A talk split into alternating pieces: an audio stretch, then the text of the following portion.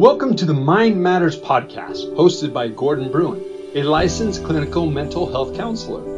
In this insightful podcast, Gordon explores the intricate relationship between the mind and the brain, shedding light on the fascinating world of psychology and neuroscience. By delving into this complex interplay, the podcast will empower you with a deeper understanding of your mental processes, paving the way for personal healing and growth. Join Gordon weekly as he unravels the mysteries of the mind, offering valuable insights and practical guidance for your mental health and a more profound connection with your inner self.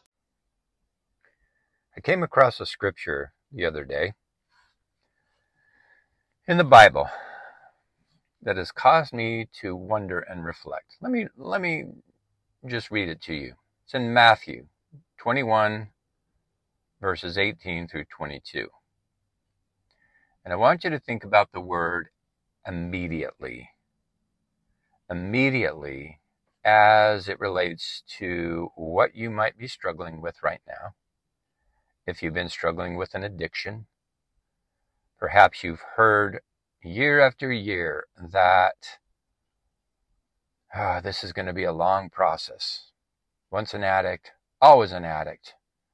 You'll constantly slip and fall. I'm working with a gentleman right now who is in his mid 50s who's completely addicted to social media, unable to work. His wife's out working, he's home, she doesn't know what to do. Anyway, we're, we're seeing if we can work through this and I can help him with it. But he's struggling with an addiction, has been for years to pornography and social media. He goes to bed three or four in the morning. His wife, her, his wife is just pulling her hair out he keeps saying, yeah, yeah, yeah, I need to change. I need to change. And, and this is what I'm going to do. But I'm an addict and this is what addicts do and so forth. Anyway, here's the scripture. Now in the morning, as he returned into the city, he hungered. And when he saw a fig tree in the way, he came to it and found nothing thereon but leaves only, and said unto it, Let no fruit grow on thee henceforth forever. And presently the fig tree withered away. And when the disciples saw it, they marveled, saying, How soon is the fig tree withered away? And Jesus answered and said unto them, Verily I say unto you, if ye have faith, and doubt not, ye shall not only do this which is done to the fig tree, but also if ye shall say unto this mountain, Be thou removed, and be thou cast into the sea, it shall be done. And all things whatsoever ye shall ask in prayer, believing ye shall receive. Receive. And when I when I'm trying to picture that in my mind, I see the disciples, they're around Jesus, the master teacher, and him saying unto the fig tree, let no fruit grow on thee henceforth and forever. And then they saw immediately the fig tree start to wither. Can you imagine being in that situation and looking at the and watching that? And then they say to the master, Wow, you just spoke a word and the fig tree just withered away. How, how did that happen immediately? And then that's when he taught him further if you have faith and doubt not, Ye shall not only do this which is done to the fig tree, but also if ye shall say unto this mountain, Be thou removed, and be cast into the sea, it shall be done. What about the mountain of addiction? What if the message that we've received for years is that this is a just a grueling, lifelong process that you're going to have to deal with? What if that's inaccurate? What if really we have the capacity to change immediately? I believe the problem that we struggle with is more a hardware problem in the brain. Has to do, there's no doubt in my mind, that our issues come from the subconscious mind. There seems to be a deeper force within us that drives behavior. And as you understand how the brain works, particularly the survival part of the brain, the subconscious part of the brain known as the limbic system, It's where our pleasure centers all are. It's where it, it, it compulsions come from. It functions on the premise of survival by avoiding pain and seeking pleasure. It's easy to see at this deep level if we experience painful things as we're growing up in life that we be, tend to become stuck. The hippocampus is in the limbic, limbic system, which is has to do with memory. And so all the bad things that happen to us in life, they're, they have a tendency to be more salient in that they're in the forefront of our mind because our brain is trying to keep us away from things like that. So it's hyper vigilant and it just, and, and then we just keep, but we're like in a squirrel cage over and over and over again. Here's, here's a couple of techniques that I encourage you to test out in your life. There's also many scriptures, things have been told that says, ask and ye shall receive, knock and it shall be opened unto you. What if, what if the real issue is that we are constantly asking, we're unaware of, but we're asking the wrong questions? If our life isn't going well, if we're struggling with depression, are we saying things like, why am I so depressed? Why am I so anxious? Why can't I overcome this addiction? When we say things like that, the brain searches for answers to prove that.